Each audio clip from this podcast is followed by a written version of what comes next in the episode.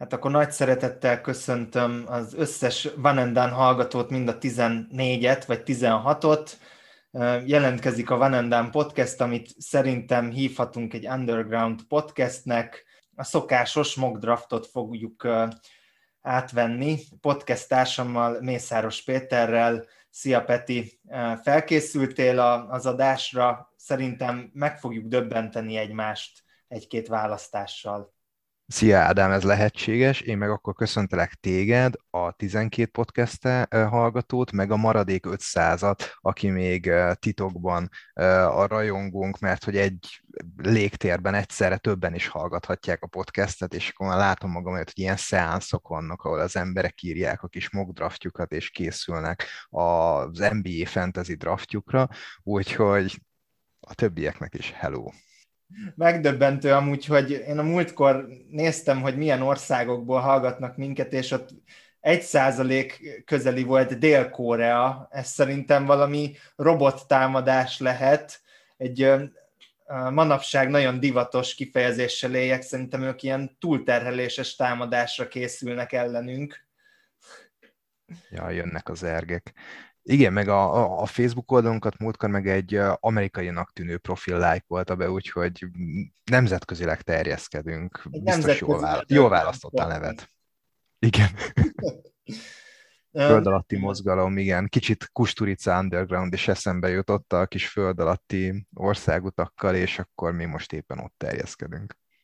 Igen, én azt hiszem, hogy most, most nem menjünk bele a szokásos felelőtlen ígérgetéseinkbe, hogy majd két hét múlva jelentkezünk meg, majd másfél hónap múlva. Szerintem maradjunk annyiban, hogy, hogy próbáljuk tartani ezt a mock draftot, és, és, és minden, ami ezek után jön, az, az bónusz. Igen, ez egy bölcs és felelősségteljes vállalás.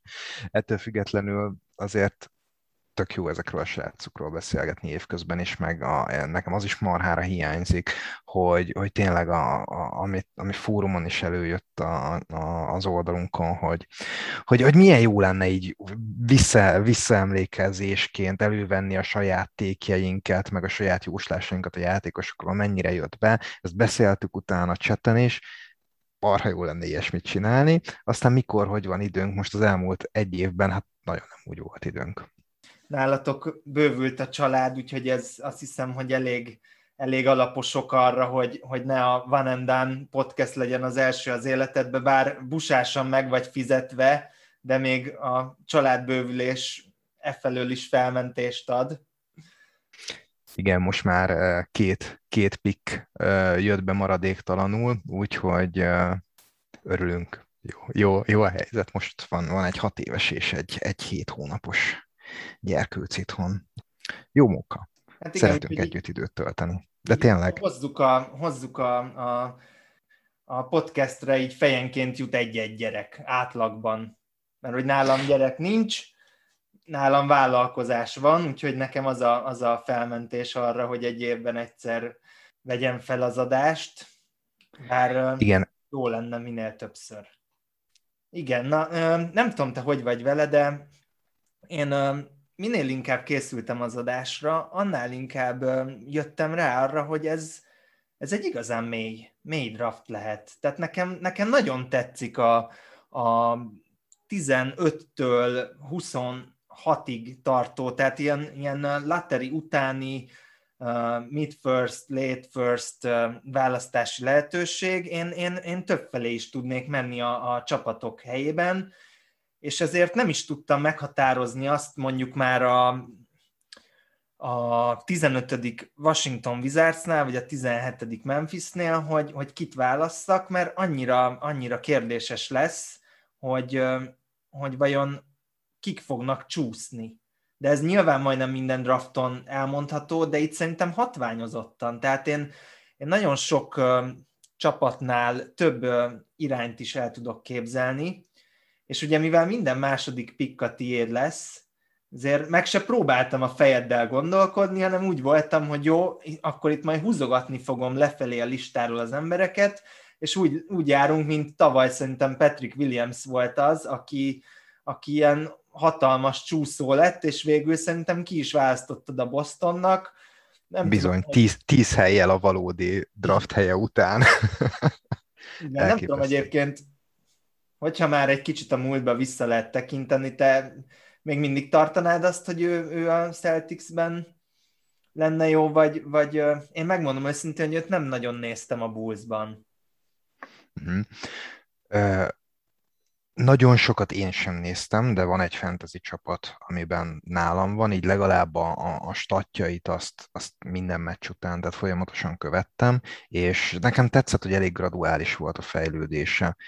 Nem első-második opció szerepbe került, hanem szépen folyamatosan növelték rajta a terheket, ez tulajdonképpen ugyanaz az út, ami Jalen Brownnal történt, hogy, hogy felépítették először egy 3D-nek, és akkor folyamatosan uh, rakták rá a terheket, és, és így uh, folyamatosan, graduálisan tudott fejlődni. Uh, most már all játékos. Ez szerintem Patrick Williamsnél is ez az út működni fog, mint egyébként az összes nagyon fiatal, uh, nagyon nyers atletikus prospektnél. Uh, ezt én most nagyon kívánatosnak és jó útnak látom. Úgyhogy azt gondolom, hogy, hogy igen, ez egy, ez, egy, ez egy jó pályaív lehet neki, és én nagyon örülnék egy ilyen játékosnak a Bostonba. De szerintem Patrick Williams az a játékos, akinek mindenki örülne. Tehát ilyen, ilyen nagy vingeket keres mindenki a ligában. Hát csak kérdés ugye az, hogy a Bullsban mikor fog beleszagolni a rájátszásba, mert azért én azt gondolom, hogy Jalen Brownnak meg Tatumnak is nagyon jót tett, hogy korán nagyon komoly meccseken játszhattak. Hát a Bullsban ezt ki tudja. Igen, tök jó, csak hogy a, azért az az elképesztően ritka kivétel, ami a Bostonban történt ezekkel a fiatalokkal. Tehát sokkal, sokkal általánosabb az az út, sőt, én azt gondolom, hogy Patrick Williams még mindig előnyben van egy Dieron Foxhoz képest, egy, egyébként egy Devin Bookerhez képest is, akit most látjuk, hogy lehet, hogy csak bele akarom látni, de ugye ez a kiegyensúlyozatlanság, ez a poszt-szezon fáradtság, ami egy-két meccsen kijön, oké, okay, hogy két 40 pontos meccsen van túl éppen, amikor kedden felvesszük az adást, és még nem tudjuk, hogy lesz-e bajnok hajnalban, vagy sem. Minden esetre ez is tulajdonképpen a posztszezon tapasztalatnak a hiánya. Tehát, hogyha már egy-két PU részvétele lett volna Bukernek és a, a fiatal játékosainak, akkor lehet, hogy előrébb lennének, úgyhogy szerintem nem lehet általánosítani ezt a bosztoni utat. Ez egy, ez egy nagyon különleges, nagyon sajátos helyzet, ami itt, ami itt volt és a Chicago még mindig a jobb helyzetben lévő franchise-ok egyike egy 19 éves játékos PO reményeivel kapcsolatban. Érdekes egyébként, amit mondasz, én most volt időm belehallgatni elég sok uh, amerikai podcastbe, a Ringerbe, a Lowpostbe, és uh, többször is említették, hogy, uh, hogy szerintük a, a Suns bármennyire is szép ez a, ez a futás, ők még ahead of schedule vannak, tehát nekik még nem itt kéne járni, akkor ezzel, ezzel úgy nagyjából te is egyetértesz, hogy a csillagok most nagyon is úgy álltak, hogy nem, nem, nem alábecsülve ezzel nyilván ezt a nagyon nagy futást, amit ők műveltek, de lehet, hogy nekik még egy, egy második körös búcsú, az, ahol lett volna a helyük, ki tudja. Hát én a PU előtt azt gondoltam, hogy a, a, a Suns Lakers párharc győztese fog elmenni nyugaton a döntőig, amire a sose fogadj LeBron ellen logika alapján azt mondtam, hogy a Lakers lesz, hogy ez, ez volt a, a rekitemen. Uh, amiatt, mert egy olyan szerencsétlen sorsolás alakult ki a másik ágon, a Portland-Denver ágon, ugye Jamal Murray nélkül elképesztően sajnálom, hogy ezt a srácot nem láttuk most a playoffban, de hihetetlenül sajnálom. Szóval hogy az egy, az egy olyan gyenge páros volt, akiknél szerintem borítékolható volt, mint ahogy az is történt, hogy probléma nélkül gyalogolt át ennek a párharcnak a, a győztese, és pihent addig, amíg a Mavericks meg a Clippers egymást, a Jazz és a Clippers egymást gyilkolta a másik ágon. Hát a Mavericks és a Clippers is gyilkolta. Az is egymást gyilkolta, így van. Igen, igen, igen, igen, igen, igen. Tehát, hogy, hogy ott a Clippers egy nagyon nehéz ágon jutott tulajdonképpen konferencia döntőbe, ugye Kawai ki is esett közben, és hát mindig minden playoff meneteléshez kell szerencse, de itt egy kicsit a, a jól vagy könnyen pihenni tudó és a, a leterheltebb csapat párharca is volt, nem elvíve se Monty Williams érdemeit, se a játékosok érdemeit, imádom a Phoenix Story-t, szurkolok nekik a döntőben, de, de, de, de ezt, én ezt gondoltam akkor, és ezt valamennyire be is jött, hogy, hogy, hogy itt a, a, frissebb, a frissebb csapat jutott nyugatról a döntőbe. Na hát szerintem ezt is szerethetik bennünk a, a hallgatók, hogy elindítunk egy mokkadást úgy, hogy az első negyed órának köze sincsen szinte a mokhoz, de egy ilyen kis csapongást szerintem megengedhetünk magunknak évente egyszer. Aki minket hallgat, az három órára készüljön, így van. Viszont akkor a mokra visszatérve, azt a rendszert, amit kitaláltunk, azt még mielőtt válaszolok a 15 perccel ezelőtt feltett kérdésedre felvetném. Szóval az lesz a rendszer, hogy felváltva fogunk választani. Ez tulajdonképpen nem újdonság, az aki, annak sem, aki hallgat minket, meg annak sem, aki más mokkokat hallgatott már podcast formátumban. Annyival bolondítottuk meg ezt a formulát, hogy nem felváltva fogunk beszélni a játékosokról, hanem aki a választást meghúzta, az elmondja, hogy miért lesz jó az adott játékos a, azzal a pikkel, a másik fél pedig megpróbálja szétszedni a választást, megkritizálni, és az összes lehetséges hibát felsorolni a játékossal kapcsolatban, ami miatt írtózatos bászt lesz, és borzalmas döntés, hogy őt választják ki. Egy ilyen formátummal kísérletezünk, nem vagyok benne biztos, hogy, hogy ez végig működni fog egészében, mert hát szerintem mindannyiunknak vannak kis kedvencei, és, és nagyon nehéz lesz, de természetesen én úgy készültem, hogy igyekszem mindenkinek a, a, az ilyen potenciális hibáit, hiányosságait felnagyítani egy ilyen uh, pitch során. És akkor így megyünk majd végig 1-től 30-ig, és lehet, hogy, hogy furcsa lesz, de én legjobban a 30 utáni részét várom ennek a beszélgetésnek, hogy kik azok, akik, akik még egyáltalán első kör végén vagy második kör elején szóba kerülhetnek, mert ebben az időszakban a draftra való felkészülésnek én, én már ezekkel a játékosokkal ö, töltöm leginkább az időmet. Tehát aki, aki, aki mondjuk top 20, top 30 prospekt, azoknak a videóin, sztoriain én már ilyenkorra túl szoktam lenni. Tehát azok, azok lesznek nekem frissebb élmények, akik, akik ezután következnek, kicsit ismeretlenebbek voltak szezon közben. Na és visszatérve lehet, hogy pont emiatt az időzítés miatt én nem is annyira ezt a 15-25 ö, sávot szeretem a drafton, hanem a 20-40 range-et. És kifejezetten a 15-20-at nem, mert hogy itt lesznek azok a nagyon-nagyon elképesztően nehéz kérdések, hogy a boomer bust csúszókat, a kockázatosabb prospekteket választja egy csapat, vagy reach húz. Úgyhogy ha, ha GM lennék, eh, vagy egy GM stábban lennék, én jobban örülnék egy 22. piknek, mint egy 18-nak, vagy egy 16-nak. Igen, e, ebből a szempontból én azért várom ezeket a pikkeket, mert szerintem itt fogunk egymáson a leginkább meglepődni, vagy aztán lehet, hogy olyan csúszók lesznek, a, a, akik már ott no-brainer választások. Visszatérve a formátumhoz, akkor lehet, hogy ez a Van Enden záró podcast adása lesz, mert majd jól össze fogunk veszni, ott rombaságokat fogunk egymás fejéhez vágni, hogy mennyire nem ért a másik ehhez, és hogy még ilyen önjelölt szakértőnek se nevezde magát, bár mindig nagyon szoktam mosolyogni, amikor hallgatom, hogyha vagy a keleten-nyugatonban, vagy, vagy pedig a, a Dodóban, hogy, hogy draft szakértőként szoktak felkonferálni, hogyha engem hívnak meg, akkor engem is, és körülbelül mind a ketten ugyanúgy tiltakozunk ez ellen, hogy nagyon kedves, köszönjük, de itt nem erről van szó, hanem, hanem itt próbálkozunk kávézacból jósolni. Egyébként ezzel kapcsolatban még annyi gondolatom van, hogy szoktam hallgatni a 24.hu-nak a, a Tango és Cash bűnügyi podcastjét, és ott ott volt egy olyan adás, ami a, a profilozókkal foglalkozott, és nekem rögtön az ugrott be, hogy na, akkor, akkor mi meg a, a kosárlabda világnak a profilozói vagyunk, ilyen amatőr szinten, mert szerintem ez is egyfajta profilozás.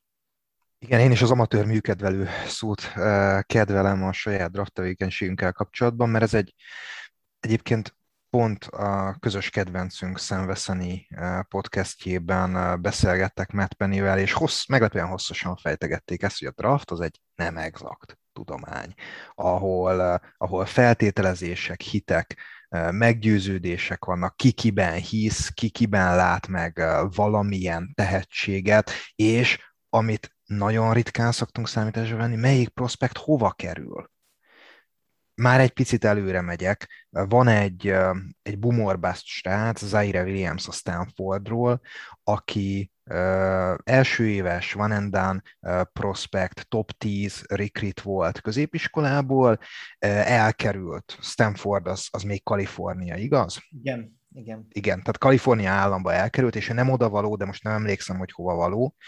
És jött a Covid, lezárások voltak az egyetemen, egy hónapig csak idegenbeli meccse volt a Stanfordnak, tehát nem elég, hogy otthonról elkerült még ez a stabil, egy kollégiumnak a stabil háttere, és, és kiesett mögüle, és még valamilyen családi nehézségek is voltak, nem tudom, hogy egészségügyi, ezt nem szokta, tehát ezt diszkréten szokta kezelni, meglepően diszkréten szokta kezelni egyébként még az amerikai sportmédia is, erről is lesz még szó. Szóval neki nagyon sok nehézsége volt ebben az évben, és hát egy valami 30% körüli mezőnymutatóval dobott, és még annál is nyersebbnek tűnt, mint amit előzetesen vártunk róla és amiért elindítottam ezt az egészet, hogy ha nem Stanfordra kerül, vagy nem pont így alakul ez az év, akkor lehet, hogy egészen más mutatott volna meg magából. És hogyha teszem azt, nagyon szimpatikus a Fox Halliburton hátvédpár, de most mégis negatív sztereotípiaként fogom a Kings-et emlegetni. Lehet, hogy a Kingsbe kerül, akkor semmi nem lesz belőle, viszont hogyha egy pikkel később a New Orleans húzza ki, akkor All-Star szintig jut. Tehát, hogy, hogy olyan nüanszok vannak itt, amik, amik még a draft után fejtik majd csak ki a hatásukat, meg hát csodálatos visszatérés történet, ha már a Phoenix-et említettük, Cameron Payne esete, aki nem tudott megragadni a ligában. Arra sztorira emlékszel, hogy amikor Cameron Payne-ért cserélt a Bulls, akkor, akkor mi, mi volt ott az edzői stábban? Fú, nincs meg pontosan. Valamire emlékszem, de nincs meg pontosan. Ugye ez még a Tibodó időszak végén, amikor már nagyon elvesztette az öltöző Tips Chicagóban, akkor Taj gibson cserélték el Oklahoma-ba, és Cameron Payne volt az egyik ellenérték, a frissen draftolt, azt hiszem ilyen 16. pick volt, tehát pont az a range, ahol a Boomer Bust srácok mennek el. És a Bulls edző edzői stábjához megérkezett Payne, első két edzés, és akkor akkor azok voltak ott a nyilatkozatok formánék felé, hát ugye ilyen utólagos sztorik alapján, hogy hát ez, ez a gyerek ez nem egy NBA játékos. Tehát mi, mit keres? Mi, mi, minek választotta ki a, az OKC 16. helyen egy részről, más részről, meg mi mi a csodáját cseréltünk érte, mert hogy ebből semmi, semmi nem lesz. Ki is kopott a ligába, és most mégiscsak vissza tudott térni, mert újra felépítette magát. Tehát számtalan ilyen sztori van, és nem tudunk jósolni, amit tudunk, hogy valamennyire a csapatok fejével gondolkodunk. Szerintem ez egy kizár, kiváló végszó volt itt a, a mok előtt. Nem tudom, hogy azt említette, de hogy még annyi a szabályunk, hogy cserélni nem lehet. Tehát még ennyi megkötést alkalmaztunk, és akkor, akkor a páratlan választással akkor kezdeném is így van. Kezded, vagy ugorjunk egyből a második pikre? Hát, hogy legyen? A Detroit Lerágom a körmeimet. Igen, az első választással Usman, ja nem, bocsánat, természetesen két Cunninghamet választja az Oklahoma State Cowboys-tól. Volt, ahol olvastam, meg hallgattam olyan, olyan mokkot, ahol nem lógott ki teljesen Cunningham, hanem Moblit tartották még egy picit hasonló tírben, de szerintem a konszenzusos első pick Cunningham, és aki őt nem látta játszani, ő, ő ugye az Oklahoma State freshman játékosa, egy elég magas, én szerintem ő point forward lesz, én nekem valamiért Doncsics, ugrik be róla, bár ez egy eléggé szemétkomp, mert nyilván, hogyha az ember Doncsicsot emlegeti, akkor az elvárások megnőnek. Én, amit nagyon kedvelek Cunninghamben, az, a, az a, az érettsége, nagyon-nagyon jó csapattárs, egy olyan Oklahoma State-et vitt el a, a, a legjobb 25 rangsorolt egyetemi csapat közé, akik jó pár éve nem jártak ott. Imádták a csapattársai, nagyon jól szervezett, a külső dobása az, az szerintem mozdulatra gyönyörű, stepback, stepback triplákat is láttam tőle, illetve ami még nagyon tetszik, az az, hogy pick and rollokból Doncsics-szerűen találta meg a sarokban lévő dobókat akár. És szerintem a védekezése is rendben lehet. Tehát atletikusan picit jobb, mint Doncsics, de nyilván a többi részében szerintem nyilván óriásit kellene ahhoz fokozatosan fejlődnie, hogy Doncsicsal emlegethessük. Egyébként érdekes, hogy az atletizmust emlegettem, mert, mert amúgy ezt tartják egy kicsit problémásnak nála, hogy vajon kellően atletikus-e. De szerintem... Te most pitcheled, ezt majd én elmondom. Jó, De már, vagy már előre védekezel? Így, így építetted föl ügyvéd úr a, a stratégiádat, hogy már előre védekezel, és kiveszed az érveimet. Így Értelek. Van. Jó, tehát uh, még egy dolgot szerettem volna elmondani, hogy szerintem a Pistonsnál uh, nem érdemes elcserélni ezt a pikket, szerintem Cunningham uh, nem fog, uh, tehát szerintem együtt játszhat, játszhatható Kilian hayes is akár, és nyilván ő a, ő a korszakos tehetség, tehát nem számít, hogy ki van a csapatban, Cunningham kör, köré kell építkezni. És akkor jöjjenek a negatív gondolatok, ha vannak, vagy ugorhatunk is. Vannak, de természetesen azt nem vitatom, hogy két Cunningham az egyértelmű egy per egy ezen a drafton, és azt sem gondolom, hogy a Pistons cserélni fog, vagy más, más játékost választana.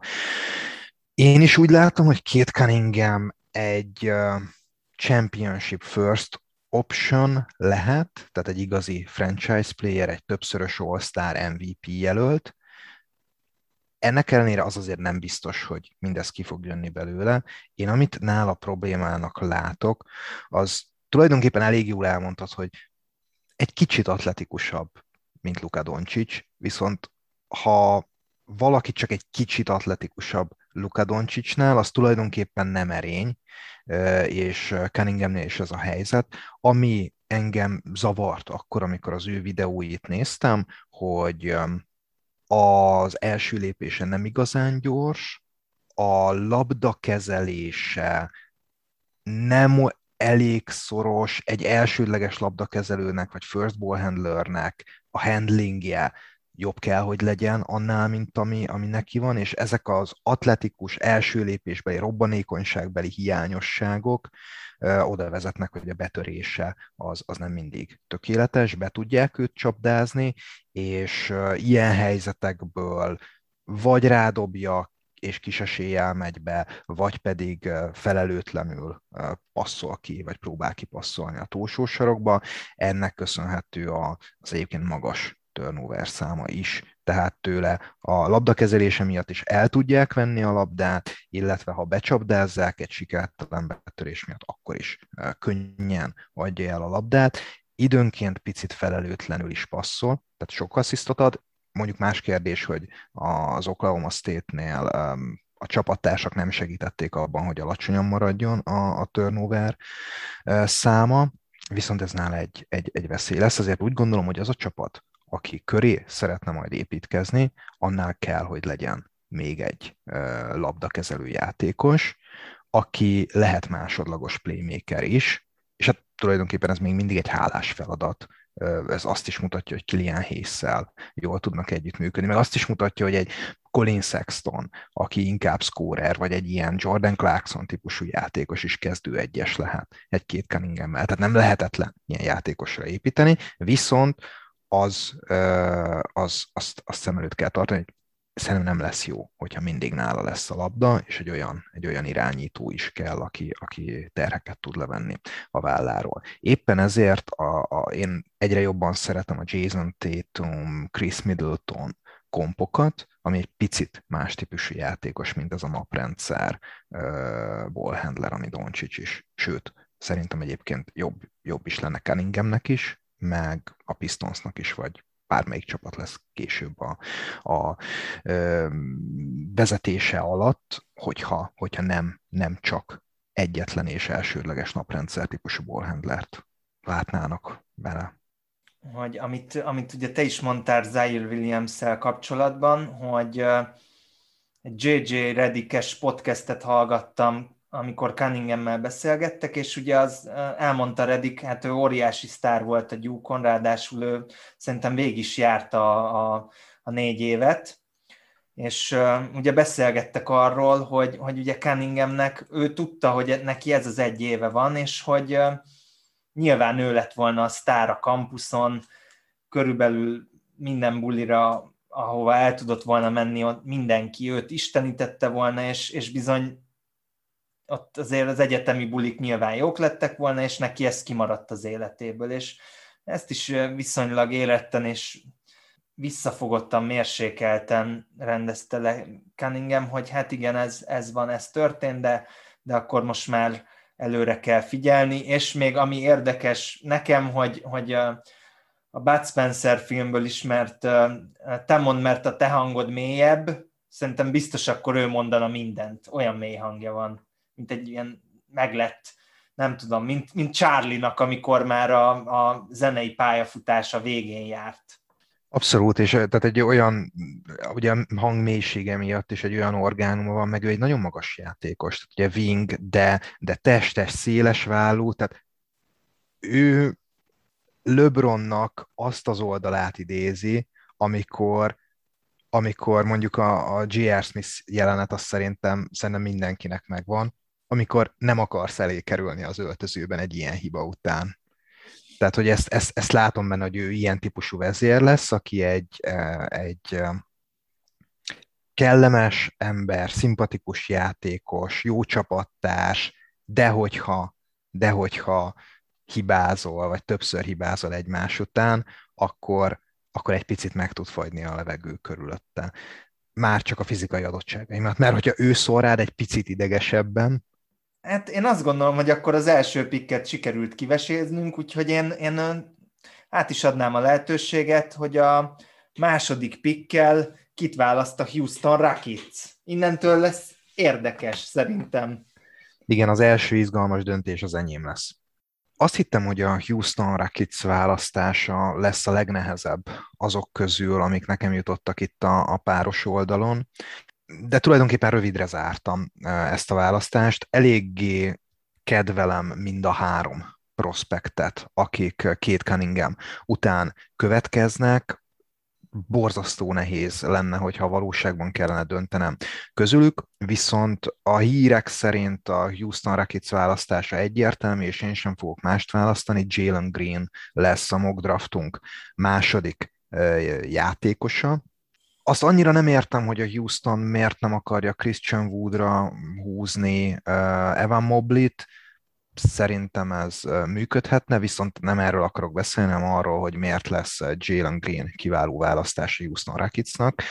Ő a G League Ignite, tehát az NBA tulajdonképpen fiók keltető nevelő csapatának, G League-ben indított nevelő csapatának a, a, a scorere, volt az előző szezonban, egy szezont töltött a, a G League-ben, ahol majdnem 18 pontot átlagolt, egész jó százalékokkal, 46 százalék mezőnyből, tripla az csak 36,5 százalék, de hát ugye go to scorerként 5,7 tripla kísérlet mellett. Az sem rossz, főleg, hogy majdnem 83%-kal büntetőzik, tehát a, a dobásától nem kell különösebben félni, midrange-ből szerintem még most jobb, mint triplából, egy picit kijebb kell tolni ezt a range-et, viszont, viszont ő az igazi háromszintű scorer játékos, betörésből, középtávolról, büntetőből,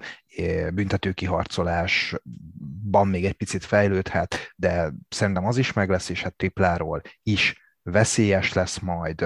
Az igazi csúcsatléta talán a draft Hát van még egy-két nagyon jó atléta, nyersebb jó atléta a drafton, de, de Green mindenképpen a legmagasabb tírbe tartozik. Prototipikus dobó hátvéd méretei vannak, ugye 1,98 centi magas, 6-6, hát mint a legnagyobbak. A leges legnagyobb nevét még véletlenül sem szeretném felhozni, mert nem érdemes olyan elvárásokat helyezni egy játékosra, de helyenként pillanatokban tényleg megidézi Kobe Bryant betörését, időnként olyan zsákolásokat is tud, ami, ami még Vince Cartert is megidézheti, és pont egy ilyen játékos, egy rebuild kezdetén álló MVP franchise playerét éppen elveszítő franchise-nak szerintem nagyon jó lenne. Akkor is, ha ezt az elképesztően magas potenciált nem biztos, hogy kihozza magából, és hogyha csak egy Zach Levine szintű scorer karriert tud majd építeni, az inkább lenne csalódás, de ez is bőven benne van az ő játékában. Passzjátékát fejleszteni kell, abban még nem elég jó, de most én veszem el a te kenyeredet, viszont fejleszthető. Szerintem a handlingje is abszolút fejleszthető, és ilyen védekező adottság, vagy ilyen fizikai adottságokkal a védekezésével sem lesz gond. Nincs kifejezetten nagy wingspanje, de e, dobó hátvédekkel ez sem lesz különösebb probléma, és hát nem is akarod igazából négyesekre váltani a scorer sztárodat, úgyhogy nem, nem látom, hogy miben fogja ezt, ez őt akadályozni.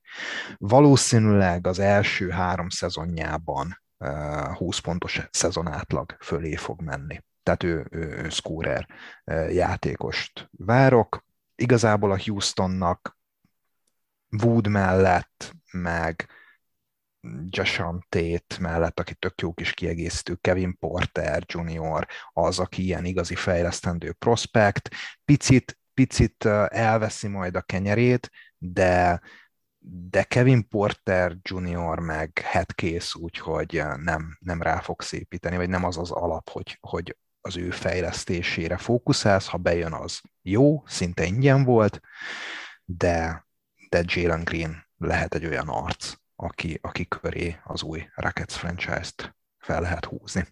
És akkor most szed szét Green-t, hogy miért lesz rossz választás. Igazából most nem is, nem is esik annyira nehezemre kritizálni ezt a választást, mert én Green és, és Mobley tekintetében én, én Evan Mobley-t egy sokkal biztosabb választásnak érzem és szerintem Christian Wooddal kifejezetten izgalmas párost is alkothatnának. Megértem a Jalen Green választást, de itt fel kell tennem egy-két kérdést számodra, hogy őt azért így a videók alapján és nagyon sok szakíró is Zach Levinhez hasonlítja, de, de ahhoz is azért keményen meg kell dolgozni, hogy valaki ezt a Zach Levin szintet elérje a ligában, de, de a jelenlegi Zach Levint te elvinnéd egy per kettesként, mert én biztos, hogy nem. Nem, nem.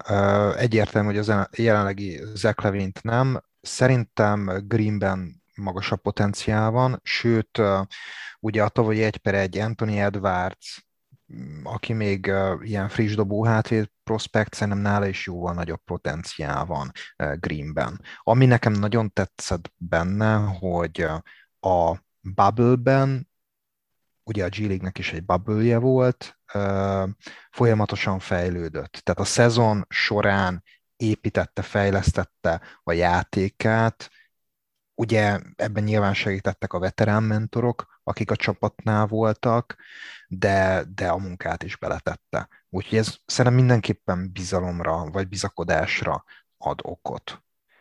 Igen, Mobley-ban egyre jobban szeretem Evan Mobley játékát, minél többet nézem. De mégiscsak magas ember, mégiscsak kelleni fog neki legalább két-három szezon. És Amire hogyha... pont lenne idő Houstonban, szerintem. Szerintem is marha nehéz lehet ez a választás, nekem is tetszik, tehát minden, minden gondolattal egyetértek, amit most mondasz, ennek ellenére mégis valószínűleg tartom, hogy a Houston uh, Green fogja kiválasztani. Ezt olvasom a, a hírekben, ezt látom, hát nem, szeretném, nem szeretnék egyébként ebben a, ebben a helyzetben lenni. Tehát, hogy ez egy, ez egy írtózatos nehéz választás, hogy Mobley, Green vagy Suggs. Én kicsit félek attól egyébként, hogy Green egydimenziós lesz, nem tudom, hogy a védő oldalon ő, ő mire lesz képes. Ha kijön belőle az, hogy, hogy fejlődik fokozatosan, akkor, akkor a fizikai paraméterei azok megvannak hozzá, hogy jó védő legyen. Kérdés az, hogy fejben mennyire tudott lenni. Tehát egy, egy, egy nagyobb kérdőjelnek tartom, mint Moblit, de, de nem tartom egy, egy szentségtörésnek ezt a választást.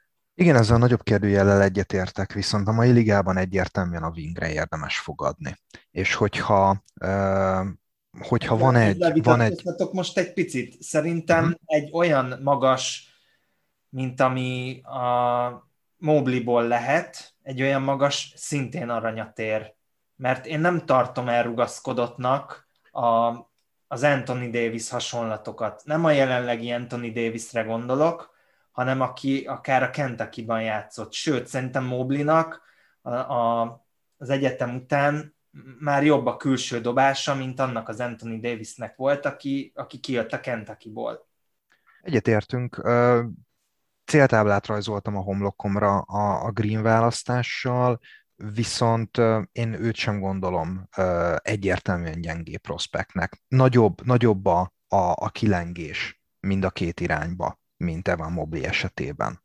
És tulajdonképpen abból az irányból is meg lehet ezt ideologizálni, hogy egyszerűen azt a, azt a játékost vittem el a Houstonba, akinek az abszolút max potenciája nagyobb. Nekik tulajdonképpen van idejük arra is, hogyha, hogyha Green nem jön be, akkor, akkor még egy, egy másik játékost behúznak, de Greennek a játéka azért elég sok sőt, tulajdonképpen bármilyen más játékoshoz hozzáilleszthető lesz.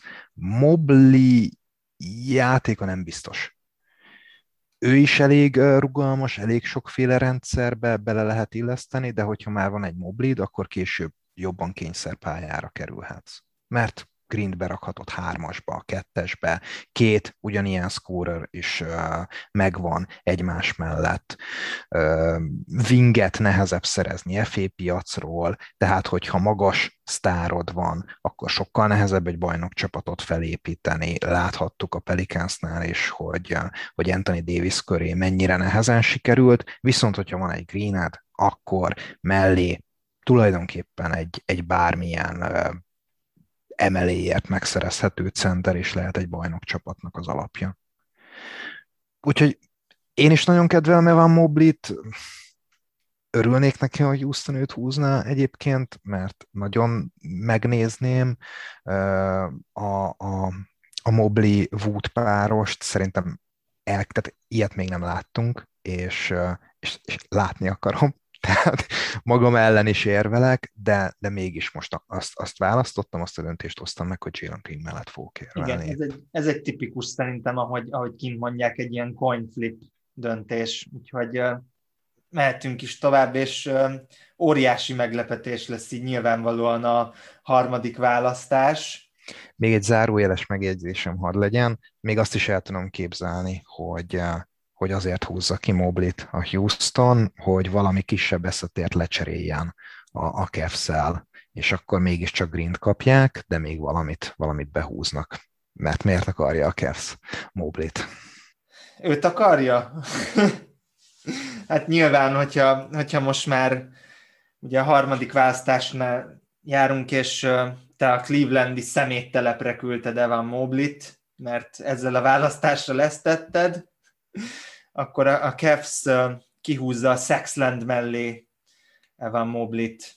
Én még gondolkodtam itt egyébként egy-két dolgon, hogyha, hogyha Mobley nem lett volna elérhető, most kicsit spoilerezek, de én, én kacérkodtam itt Scotty barnes mert az izgalmas lett volna egy ilyen wing playmaker, de róla majd később. Tehát a Cleveland Evan Mobley-t választja, a USC Trojans center játékosát, mint ahogy már az előbb is említettem, egy kifejezetten sokoldalú magasról van szó.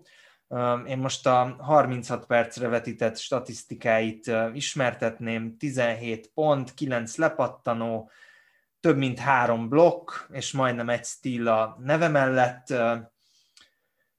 Vele kapcsolatban én láttam teljes meccseket is, nekem az elég impresszív volt, amilyen érzéke van a, a dobásblokkoláshoz, és szerintem kifejezetten modern magasemberhez méltó már most a külső NCAA tripla dobása. Az ő választásával több lehetősége is lenne a Clevelandnek, megnézhetik elem mellett, hogyha az nem válik be, vagy dönthetnek úgy, hogy ellent nem hosszabbítják meg nagy pénzért, elengedik, és akkor Mobley lesz a stabil ötös, de megpróbálják ellennel ezt a 4-es 5-ös kombót is, az biztos, hogy brutál lenne ott a, a légvédelem. És akkor át is adnám a szót, kritizáld meg, kérlek. Hát igen. Tehát megint, megint egy, egy olyan helyzet, hogy, hogy egy, egy jó választást kellene kritizálnom. Moblival kapcsolatban egyedül talán az a félelmem, hogy nagyon sok ígéretet mutat, de még most ő nem egy jó játékos. Még most nincs triplája, csak ígéretes a triplája. Még most nincs jó handlingje, csak mutat jeleket, hogy esetleg lehet majd neki uh, handlingje is. Még most a passzjátéka az nem az igazi, körülbelül ilyen egy-egyes assist turnover uh, ratio arányt tud, fontos lenne, hogy, hogy egy, kis, egy kis játékszervezést is tudjon hozni, és betöréseknél, bár ügyes, de én nem mindig látom elég határozottnak és elég türelmesnek. És ami még, uh, még, még hát kritika, hogy az ő alkatára kíváncsi vagyok, hogy hogyan, mennyi idő alatt és mennyi izmot tudnak felpakolni, mert jelenlegi fizikai paramétereivel nyilván ma már nem kell az igazi palánk alatti enforcer centerekkel találkoznia, de egy, egy big wing is el tudja nyomni. A blokkolása meg lesz, de hogyha ez a blokkolás csak egy hands-on szintű, csak ennyiben mutatkozik meg, az, uh, az problémás lehet. Én bízom benne, hogy, hogy ennél sokkal-sokkal több van Mobliban, de az elején, az első egy-két évében neki, neki lesznek komoly nehézségei. Ugye láthattuk Étonnál is, láthatjuk Wisemannél is, hogy a fiatal magasaknak nagyon nehéz a ligába bejutni. Sérülés kockázatról különösebben nem tudok, de ugye Joel Embiidnél is látjuk, hogy elképesztően rövid nek tűnhet egy idő után az a pík, tehát éppen, hogy csak belekezd, és már, hogyha pár magas embereknél veszélyesebb sérülés előjön, az, az, az, az behatárolja őket, szóval egy, vannak kockázatok azért Moblinál, nagyon szurkolok neki, hogy, hogy ezek a kockázatok ne jöjjenek ki, meg hogy a benne lévő írgalmatlan potenciál kijöjjön belőle, ezek, ezek lehetnek nála, nála a veszélyforrások. Meg hát ugye az, hogy magas. De ő tényleg az a magas, aki, akitől különösebben nem kell félni, mert egy modern magas.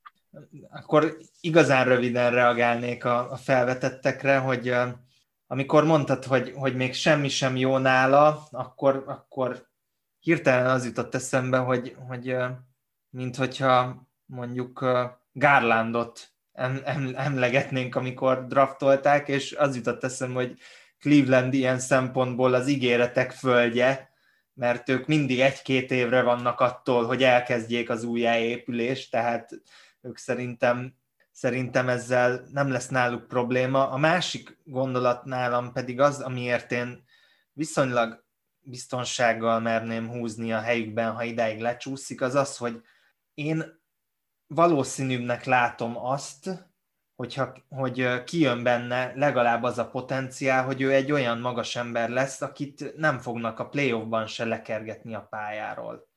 és emiatt én bízom benne. Igen, egyébként azt se lepne meg, hogyha legalábbis a pályája elején picit ilyen Pascal Siakam-szerű irányba tolnák a játékát. Tehát, hogy ha izmot kevésbé vagy lassabban tudnak ráépíteni, akkor az elején ilyen inkább, inkább erőcsatár, szerű és periméter játékát fejlesz az gyakorolja, azt tudja, mert a légvé- támadásban persze, mert hátul a légvédelmet meg fogja oldani, és lehet egyébként, hogy hosszú távon ezzel még jobban is jár, és akkor mondjuk Jared mellett elég jó, elég jó páros. De most már dicsérem, mert miért ne dicsérjem, mert egy jó, izgalmas prospekt. Kicsit ilyen Chris Bosch, eddig nem nagyon hoztunk kompokat, vagy hát végül is emlegettünk, de most talán ez a Chris Bosch komp, ez elég jó neki, meg az Anthony Davis Light is nekem nagyon tetszik. Még, még azt is el tudom képzelni, hogy lesz olyan jó játékos, mint Anthony Davis. Hogyha, hogyha kevésbé lesz sérülékeny, akkor még, akkor még meg is haladhatja ezt a szintet. Akkor én át is adnám ezzel a lehetőséget. Kit választ a Raptors a negyedik pikkel? Vannak hírek arról, hogy Masai Ujiri nagyon szereti Scotty Barnes játékát, aki egy izgalmas prospekt, de én ezeknek a plegykáknak nem ülök fel, és nem is foglalkozom vele. Jalen Suggs lesz a választásom, semmilyen meglepő nincs benne.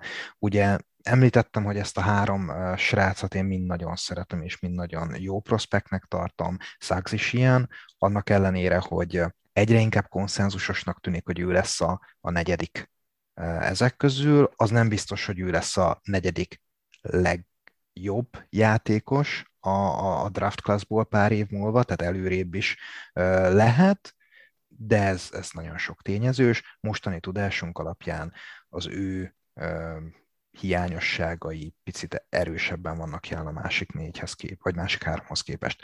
Viszont, hogy mik az erényei, egy borzasztóan erős játékosról van szó, aki kombógárd, de elég jó a handlingje ahhoz, hogy, hogy lead guard, tehát irányító, poszton játszon a ligában. Túvéjátékos, támadó és védekező oldalon is kiváló teljesítményre lesz képes, ami a Raptors kultúrájában és fejlesztő közegében szerintem elég jól fog működni egy igazi győztes típusú játékos, annak ellenére, hogy a, a Baylort nem sikerült legyőzniük a Final Four döntőjében, ennek ellenére én azt gondolom, hogy, hogy ő, ő nyerő típusú játékos, aki nagyon sok hustle play-t megcsinál, védekezésben szétdolgozza magát, és támadó oldalon, főleg transitionből igazán erős most még, de, de így, is, így is működőképes lesz. A triplájával különösebb gond nincsen, annak ellenére, Főleg, hogyha százalékok... ellen kell dobni. Igen, igen. Szóval egyébként a százalékok azt mutatják, hogy nem annyira jó, három és fél kísérlet mellett dobott 33,7%-kal a tripla vonalról. Az látszik, hogy ő nem, a, nem az abszolút természetes shooter, de szerintem a mozdulattal sincs baj, meg, meg ugye, ahogy emlegetted is, a UCLA elleni első Final Four meccset, tehát az elődöntőt, egy írtózatos, majdnem félpályás buzzer beaterrel nyerte meg a csapatának a meccset. 75% a büntető, ugye ebből lehet még következtetni arra, hogy milyen triplázó is lesz, mm, nincsenek ezzel komolyabb problémák. Kritizáld meg. Jaj, még egy dolog, bocsánat. Ha jól tudom, ő amerikai futballozott is, úgyhogy ez a erőtvel duzz, vagy erőtől duzzadó, határozott játékra ez onnan is jöhet. Tehát ő tulajdonképpen, nem is tudom már melyik podcastben emlegették, hogy, vagy hát talán több podcastben is emlegették, hogy ő egy quarterback a kosárpályán, akinek az agya, tudása, szorgalma megvan ahhoz, hogy irányítson egy csapatot, és olyan lendülettel, erővel tudja ezt megtenni, mint hogyha amerikai focipályán lenne majd a 14 hallgatóból valaki kijavít, de én úgy emlékszem, hogy neki van is olyan rokona, aki, aki profi amerikai foci játékos volt. Ha jól tudom, Terence Sachs a, a Baltimore Ravensnek még Super Bowl győztes uh, védőjátékosa. Én, én úgy emlékszem, hogy, hogy ők rokonok, és nem csak névrokonok, de, de majd, majd uh, lehet, hogy valaki ezt kijavítja. Tehát nehéz ezt kritizálnom, mert követtem a Gonzágát, és tényleg Jalen Sachs egy igazi győztes mentalitású játékos. Ahogy te is említetted, a, a döntőben szenved, elszenvedett verességük az, ami a, a teljes, tökéletes, veretlen szezont megakadályozta, ami, ami azért egyetemi szinten sem egy egyszerű történet. Viszont nem akarom a döntőbeli verességet az ő nyakába varni, de azért amikor igazán komoly hátvéd tandemmel találkoztak, ugye a Baylorban ott van ott játszik Butler, Mitchell és Maceo Tig, tehát ők azon kívül, hogy, hogy a neveik olyanok, mint hogyha a 2K-ben egy draft generátor rakta volna őket össze, ez egy nagyon kemény hátvéd trió, ott, ott nem sok kérdés volt. Tehát ez egy pici aggodalomra adhat okot, tehát a Gonzaga egy gyengébb konferenciában játszik, és ott azért nem volt igazán erős a, a competition. Picit a külső dobásától én még, még, ha nem is fázom, de azt még azért rendbe kell tenni, de hogy ne csak kritizáljam, mert nem vagyok képes csak kritizálni őt, szerintem a munkamorál megfelelő, és ahogy, ahogy te is említetted, ő igazán győztes mentalitás, tehát egy, egy Laurival, egy Fred Fanfleet-tel Hát én igencsak örülnék a Raptors szurkolók helyében. És ami a Raptorsnak szerintem egy igazán jó hír, hogy az első négy játékosból, akiket most mi is kiválasztottunk, én itt bárki marad a Raptorsnak, ez egy viszonylag könnyebb választás, és, és bárkinek lehet örülni. Nem tudom, nem tudom jobban megkritizálni Szágzot. Hiába szeretném, talán a felállt védelmek ellen lehetnek egy pici uh, problémái az elején, hogy, hogy uh, megismerje, megértse az NBA védekező sémákat, Gonzagával főleg futottak, elképesztő mennyiségű pontot gyártottak, többször száz felé kerültek, nem volt igazán arra kényszerítve, hogy, hogy ezek a taktikai hosszú támadásokat vezényeljen. Talán még ez egy pici kérdőjel. Igen, ezzel egyetértek, de ezért is remélem, hogy a Torontóba kerül, mert ott lesz ideje ezt megtanulni, akár marad Lauri, akár nem. Szerintem egyébként még szentimentális oldalról is zseniális örököse lenne Kyle Laurinak Torontóban. Annyit akartam még említeni így a döntővel kapcsolatban, hogy bár jogos, de nem fair a kritika, mert hogy Jared Butler, Devion Mitchell és Masiotig, ők, hát nem is tudom, nem akarok nagyot mondani, de az elmúlt húsz évben ilyen jó hátvédpáros, hogyha meg azt mondom, hogy ilyen túvé hátvédpáros, uh, és még kiegészítve Tiggel nem volt az egész NCA-ben, akkor szerintem nem túlzok. Tehát, hogy ők, ők egészen, egészen kiemelkedőek. Ugye tapasztalt, rutinrókák NCAA szinten maradéktalanul megérdemelt volt a győzelmük, de, de hát a, a, a legtöbb prospekt NCAA karrierje során soha nem találkozik megközelítőleg ilyen védekezéssel sem. Igen, és, és tényleg azért egy feel good story a, a Baylor győzelem, mert ők lehet, hogy tavaly is nyertek volna, hogyha nincs ez a Covid által megsemmisített rájátszás az NCA-ben, úgyhogy én, én nagyon örültem nekik. Egyetértünk. És akkor szerintem menjünk az ötödik választásra. Úgyhogy az ötödik választással az Orlando Magic, nem tudom, hogy mennyire fog váratlant húzni, szerintem nem annyira illik bele ez a játékos a jelenlegi keretbe, de én nagyon hiszek benne, és nagyon kedvelem az egyetemet, ahonnan jön, és lesz is ott egy csapattársa, aki onnan arról az egyetemről jött, úgyhogy én Scotty Barnes-t viszem el az ötödik választással a helyi Florida State Egyetemről. Oké. Okay. Igen, tehát Miért? kezdeném azzal, hogy Scotty Barnes tudja már most azt, ami miatt Draymond Greenhez hasonlítják, egyetemi szinten a legjobb és a legrosszabb Draymond Green-t is meg tudja idézni egyszerre akár. Na jó, talán túlzás, hogy a legjobbat, de a legrosszabbat igen, ezért egy, egy veszélyes választás, de talán abból a szempontból még egy jobb játékos is lehet, csak abból a szempontból, mint Green, hogy, hogy benne megvan abszolút a, a passzkészség és a, és a szervezés, nagyon jó méretei is vannak ehhez, hogy, hogy egy igazi wing playmaker legyen, ő 6 láb 8 magas, azt hittem egyébként, hogy ő, ő fiatalabb, de, de ahogy ránézek a, a jegyzeteimre, ő majdnem 20 éves, viszont nem szeretném nagyon kritizálni a választásomat, nem annyira illik a keretbe, de én jobban hiszek benne, mint, mint Jonathan Cummingában.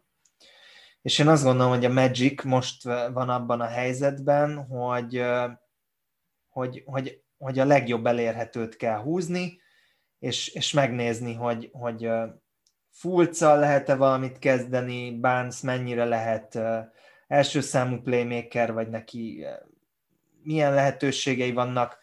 Neki a külső dobása az jelenleg halott, fel kell támasztani valami floridai necromancernek, ezt én aláírom, de, de, de az, az érzék, a, a, a játékérzék az, az szerintem nagyon megvan benne, és, és őt egy igazi boom or bust érzem. Ha kijön a boom, akkor, akkor az Orlandót senki nem fogja bántani. Ha bust lesz, akkor pedig, hát Istenem, előfordult már náluk ilyen elég sűrűn. Úgyhogy át is adom a szót a kritikára. Oké, okay, nem lesz nehéz dolgom. Scotty Barnesnak az árfolyam, a stokja nagyon magasan van most.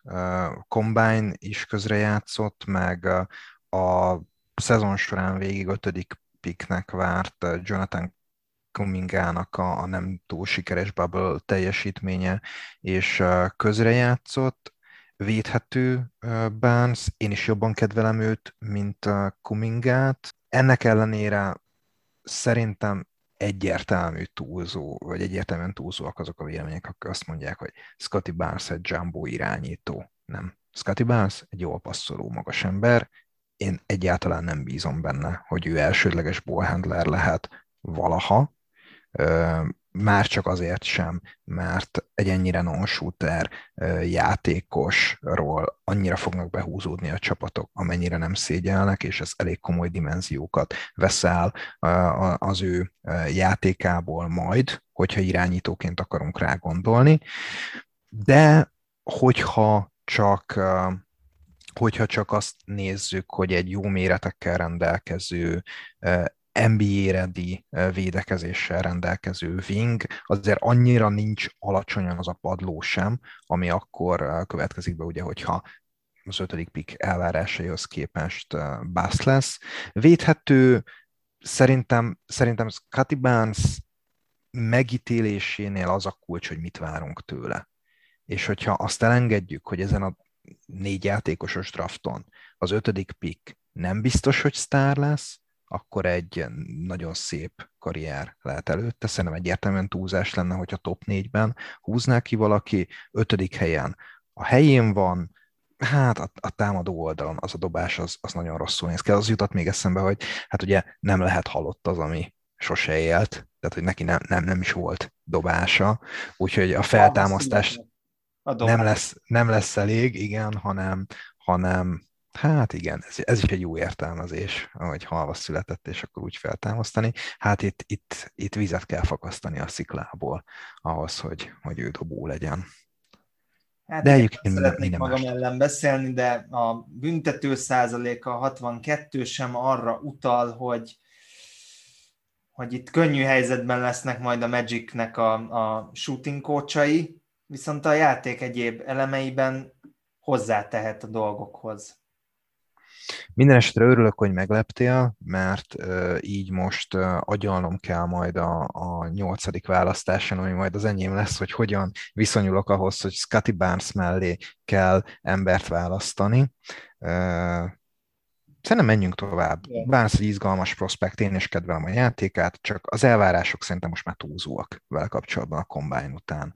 És ez, ez ennek, ennek ő lehet a kárvallottja. Ja, és bocsánat, még annyit szeretnék mondani, hogy jelentősen befolyásolta a választást, hogy szerintem Okiki mellé nagyon jó játékos lesz, mert természetesen a Magic Okiki mellé vagy köré építkezik. Ezt nyilván a Van Enden podcast hallgatóinak nem kell bemutatni. Nem, és azt sem látják, hogy Ádám mindezt egy Okiki mezben mondja el most. Oké, okay. uh, Oklahoma City Thunder, uh, Sam Presti uh, kiválasztja Jonathan Cumminget. Tulajdonképpen itt ugye az, az lesz igazán kérdés, hogy tudnak-e feljebb cserélni, vagy sem. Nyilván meg fog próbálni Presti mindent, de akár Scotty Barnes, akár Jonathan Kuminga kerül hozzájuk, a, mind a kettővel körülbelül egyként lesznek boldogok. Kumingának az upside-ja elég magas, sokáig ezt a, ezt a top tiert, vagy top játékosok körét öt játékososnak gondolták a szakírók, és őt is belevonták ebbe. Abszolút all-star, upside van, ráadásul wing poston, uh, ideális wing méretei vannak, a 6-8-as magasságához 7 kettő, azt hiszem a wingspanje. Most a tankatont nézem, ott nem írják, de ilyen 7-2, talán még 7-3 is van. Szinte ugyanolyan uh, paraméterei vannak, mint Scotty Barnesnak, az alkatuk nem ugyanaz, Kuminga egy, egy rugonyosabb, véknyabb játékos, Barnes sokkal erősebb nála. Háromszintű scorer lehet, annak ellenére, hogy a G League Ignite csapatában nem volt hatékony, igazi wingvédő lehet, annak ellenére, hogy a G League Ignite csapatában nem volt jó védő, de ennyire atletikus játékosokat, akinél nincs egyértelmű piros felkiáltójel, nincs dobás, nem lát a pályán, nem rakja bele az effortot a védekezésbe, stb. Ki kell választani egy NBA drafton top 10-ben, és szerintem az OKC egy jó hely is arra, hogy fejleszék az ő játékát. Akár sáj köré építkeznek, mellé is tökéletesen fog passzolni, ha nem sáj köré, hanem Kuminga lesz a, a középpont. Azt is meg lehet próbálni. Egy olyan szakaszában van az építkezésnek a Thunder, ahol ahol, ahol egy Kaminga típusú játékos kiteljesedhet, meg lesz hozzá a türelem, meg lesz neki a türelem, és fel fogják építeni a játékát. Tulajdonképpen bármelyiküknek örülnék a NBA rajongóként, hogyha a Sunderbe kerülne. Hát egy upside játékost kiválaszt a Sander, és van idejük fejleszteni, ennyi. Nincs ilyen nap alatt ezek szerint. Um, én a Ringer podcastben hallottam Kumingánál azt a negatív jelzőt, ők is hasonlóan egyébként pozitívan állnak hozzá, de, de ott felmerült az a negatív hasonlat, hogy néha úgy tud viselkedni, mint egy robot, akinek lefagyott a szoftvere. És számos helyen olvastam én is, hogy a, a, a játékhoz nincs meg még az intelligenciája, nem jól hoz döntéseket, még túl gyors neki a játék, a passzjátékán kell fejleszteni, mert Bolhog is előjön belőle, nem az igazi a dobás kiválasztása, és a védő oldalon is gyermetek hibákat tud elkövetni. Gondolok itt arra, hogy, hogy pozícióból lekési a dolgokat, hajlamos elugrani a, a dobócselekre is, ezzel kapcsolatban merülhetnek fel kérdőjelek. Egyébként én is ebben a range-ben vinném előtt, és, és azt gondolom, hogy hogyha valahol van idő fejleszteni játékost, az az, az Oklahoma City. Hidd el, Ádám, hogy én is szívesen elmondtam volna ugyanezeket, amiket most elmondtál. Szerintem Lalának el is mondtam annó, tehát legalább volt lehetőségem rá, hogy megkritizáljam Cummingát. Ennek ellenére itt egy tírváltás van.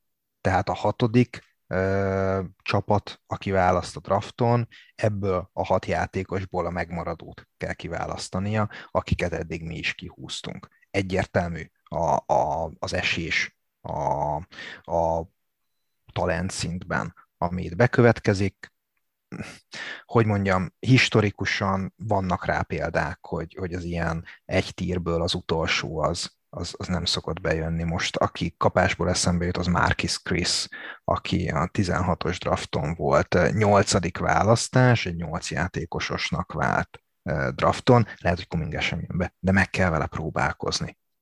Mert ha meg mégis bejön, akkor a GM-et szépen ki fogják rúgni az állásából. Abszolút egyetértek, és szerintem ki is ves- veséztük Kumingát. Úgy, Na, tehát... kit? Kit húzza Warriors? Azért itt egy pici kontextust vázoljunk. Ugye nagyon pici az esély rá, hogy Golden State választani fog a hetedik pikkel, arra meg talán még kevesebb, hogy a hetedikkel és a tizennegyedikkel is, mi mégis ezt a, ezt a szituációt próbáljuk modellezni. Úgyhogy Úgyhogy mondd el az irányelveket, hogy mi mentén választottál, mert szerintem itt ezek is marha érdekesek lesznek. Hát nekem az egyik legnehezebb választásom volt egyébként ez a, ez a hetedik pikk, és, és nagyon sokat rágtam magam rajta, hogy egy olyan játékost válasszak, aki illik is a csapathoz, de hogyha cserélik, akkor igazi csereértéke is van megmondom őszintén, hogy az én választottamat sehol nem láttam a Warriorsnál, úgyhogy találjon az első igazi meglepetés. Az Arkansas 2-es 3-asát, Moses Moody-t választom. Nem hiszem el, nem hiszem el. Kiválasztott Scotty barnes a, a Magicnek, itt egy 5 perces cigiszünetben meg, megfűzöm magam arról, hogy a nyolcadik pikkel Moses Moody-t fogom uh, kiválasztani, Úgyhogy másodjára, másodjára húzod át a, a, a számításaimat így a, a mokkon. Okay. De hát pont ezért szeretjük ezt. Ez abszolút, ez, ez, ezek, a, ezek adják az adrenalin löketeket. Na mondd, miért Moody?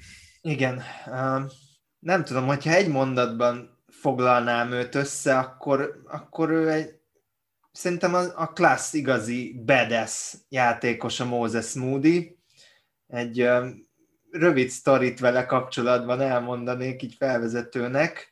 A Kings hivatalos Twitter oldala, ezt én is a, a Veszeni podcastből tudom, hogy a Kings hivatalos Twitter oldalán egy szavazást indította a Kings, hogy Kai Jones-t vagy Moses Moody-t válasszák ki a, a, a kilencedik választással, és állítólag Moses Moody is a saját Twitter accountján Kai Jonesra szavazott. Tehát, hogy őt véletlenül se vigye el a Kings.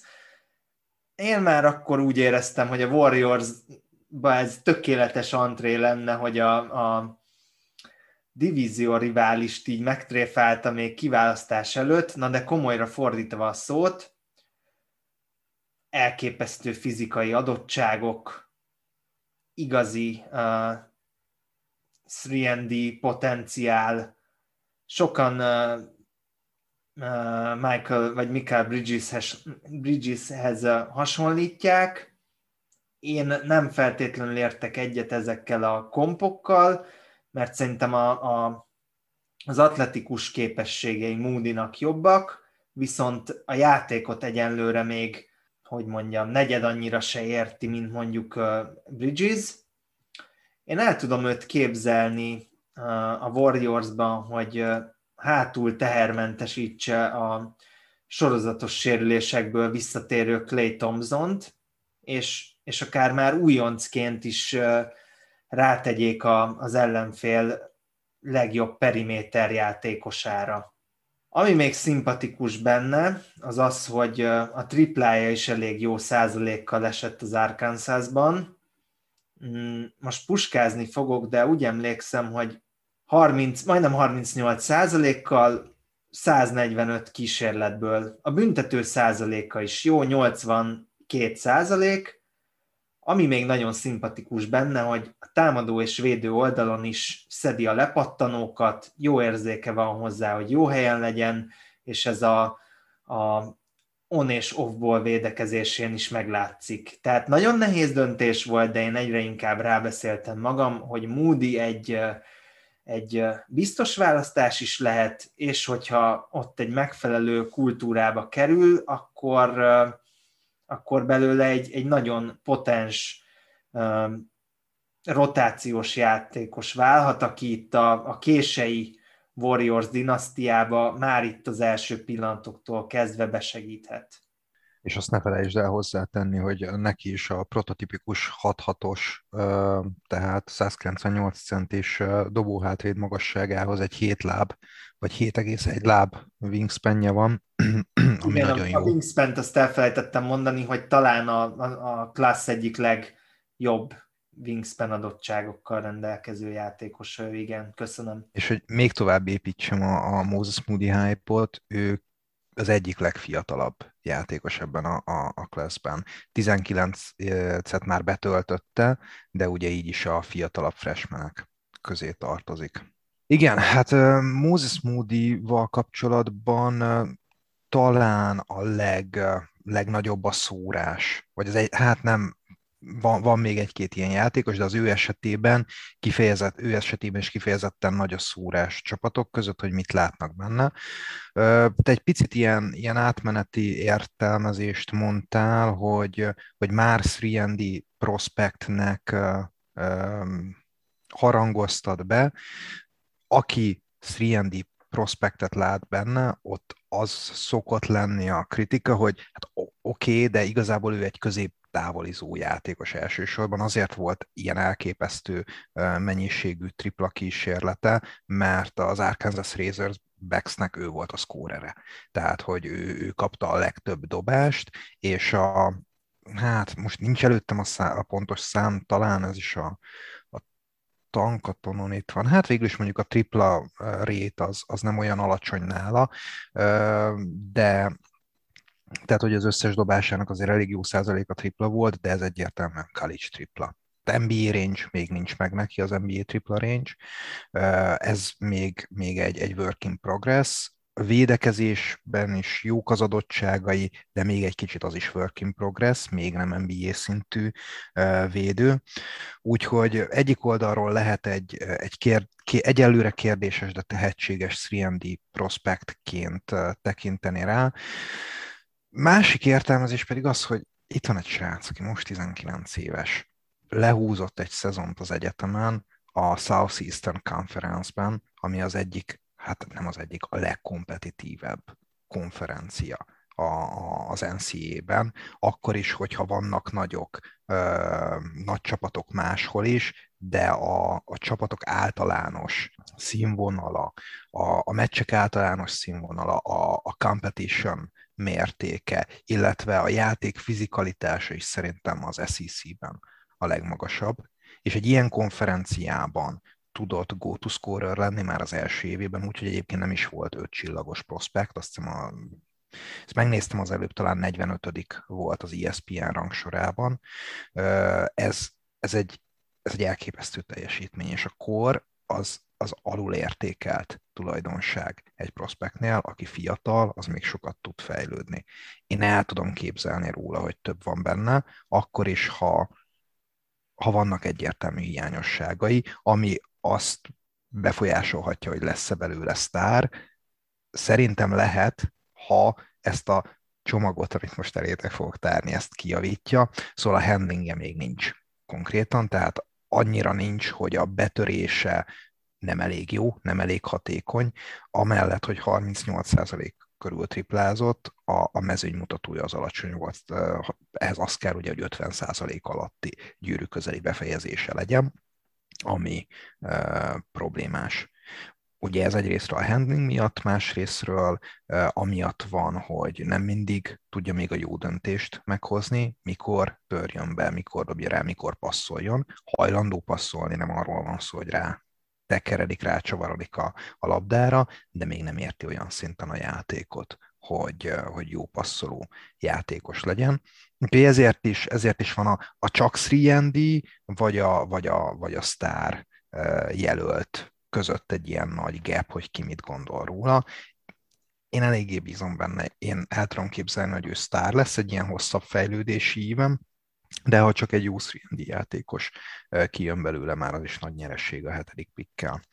Nekem egy tök jó kompom van ide, nekem Dion Brooks jut róla eszembe, aki az Oregon Ducks-nál töltött be nagyon hasonló szerepet, csak ugye ő, ha jól emlékszem, négy évet, hármat biztos, hogy az egyetemen töltött, de lehet, hogy négyet is, és utána a második körös pikként került Memphisbe, szóval egy ilyen egy ilyen jobb Dion Brooks, aki hamarabb elsajátítja a triplát, és hamarabb összekapja a védekezését, mert egyszerűen hamarabb kezdje el az egyetemi pályafutását. Ez szerintem egy nagyon jó játékos a modern ligában is. Tetszik, tetszik Moody, és mérges vagyok, mert, mert őt húztam volna így Scotty Barnes után, és hát, most megint újra kell terveznem. Akkor az a kérdés, hogy, hogy engedélyezzünk-e neked egy újabb cigiszünetet? Én azt mondom, hogy nem, mert most a, az óra ketyeg, és, és ez a nehéz döntések podcastje, úgyhogy... Igen, nem, nem baj, az, er, az eredeti választásomnál maradok, és az Orlando Magic a második választásával és a nyolcadik pickkel ezen a drafton kiválasztja Josh Gidit, az Adelaide, Adelaide 36ers, azt hiszem, az Ausztrál Liga csapat. Igen. Egy picit hosszabb felvezetéssel kezdenék. Az elképzelésem az volt, hogy ha Kaminga lesz a ötödik választás, akkor van egy scorer wing, wing pozícióba uh, elég sokféle opció van a csapatnak. Ugyanakkor az a helyzet, hogy Orlandóban a gárd pozíció is eléggé telített, hiszen ugye Fulc sérülésből jön vissza, de az ACL az nem egy career ending uh, sérülés ma már. Uh, ott van mellette Cole Anthony uh, és RJ Hampton is, aki szerintem nem irányító, inkább dobó hátvéd. Ettől függetlenül ez szerintem három jó prospekt. És három olyan guard prospekt, akik elsősorban a pontszerzésben jeleskednek, és ami, ami hiányzik erről a rosterről, az a playmaking. Tehát klónokat, meglévő játékosai klónjait nem akartam kihúzni. Szerintem Book Knight is egy klón lett volna, aki, vagy, vagy nagy átfedésben lett volna a meglévő játékosok képességeivel. Kian Johnson egy, egy, egy, egy második R.G. Hampton tulajdonképpen tehát ilyesmi játékost azért nem akartam húzni, mert ők tényleg egymást taposták volna ezen a poszton. És mint ahogy Bárszal te is ebbe az irányba mentél, playmaking viszont kell. Centert sem akartam húzni, mert Isaac is tud centert játszani, most már Barnes is tud centert játszani, Móbamba ott van a padon, tehát hogy az az irány sem működött, van a wing pozíció is, tele van, Úgyhogy visszatértem ez a playmaking gondolathoz, hogyha Barnes nem jön be, kevés lesz, akkor mellette is működhet Josh Giddy, illetve elsőleges ballhandlernek, vagy hát nem, mert nem ő, biztos, hogy ő fogja a pick and roll-okat vezérnyelni, hanem akár Fultz, akár Cole akár még esetleg Hampton is de, de kulcspasszokat adni, akár félpályás támadásnál, akár transitionnél egy ilyen játékos szerintem kell, és ha bárszal most két ilyen játékos van, az sem feltétlenül uh, nagy probléma. Valószínűleg egyébként lejjebb cserélnék a Magic helyében, de most erre nincs opció, mert tényleg sok jó uh, prospekt van, és ha még be tudnak húzni valami eszetet, uh, akkor az is könnyen lehet, hogy Gidit, nem tudom, 12-nél, 13-nál ki tudnák húzni ugyanúgy, mint hogy itt megteszem, de erre most nincs lehetőség. Nekem tetszik a Gidifit. Ő egy nagyon természetesen passzoló játékos, olyan passávokat lát meg a pályán, amit kevesen, ő is 6-8 magas, tehát az igazi big irányító, vagy wing irányító, a játék többi elemében még fejlesztésre szorul, viszont én egyre jobban kedvelem az Ausztrál ligát prospekt fejlesztés szempontjából. Azt érdemes erről a ligáról tudni, hogy kevésbé technikás, ám de fizikálisabb a játék, mint Európában. Éppen ezért talán egy picit közelebb is áll a, az NBA játék stílusához. Ebbe az irányba mozdulnak ők is, nagyon sok college játékost alkalmaznak az ausztrál és új-zélandi csapatok, illetve hát ugye nyelvi akadályok sincsenek, tehát jóval könnyebb a beilleszkedés számokra az államokban, mert legalább angolul tudnak.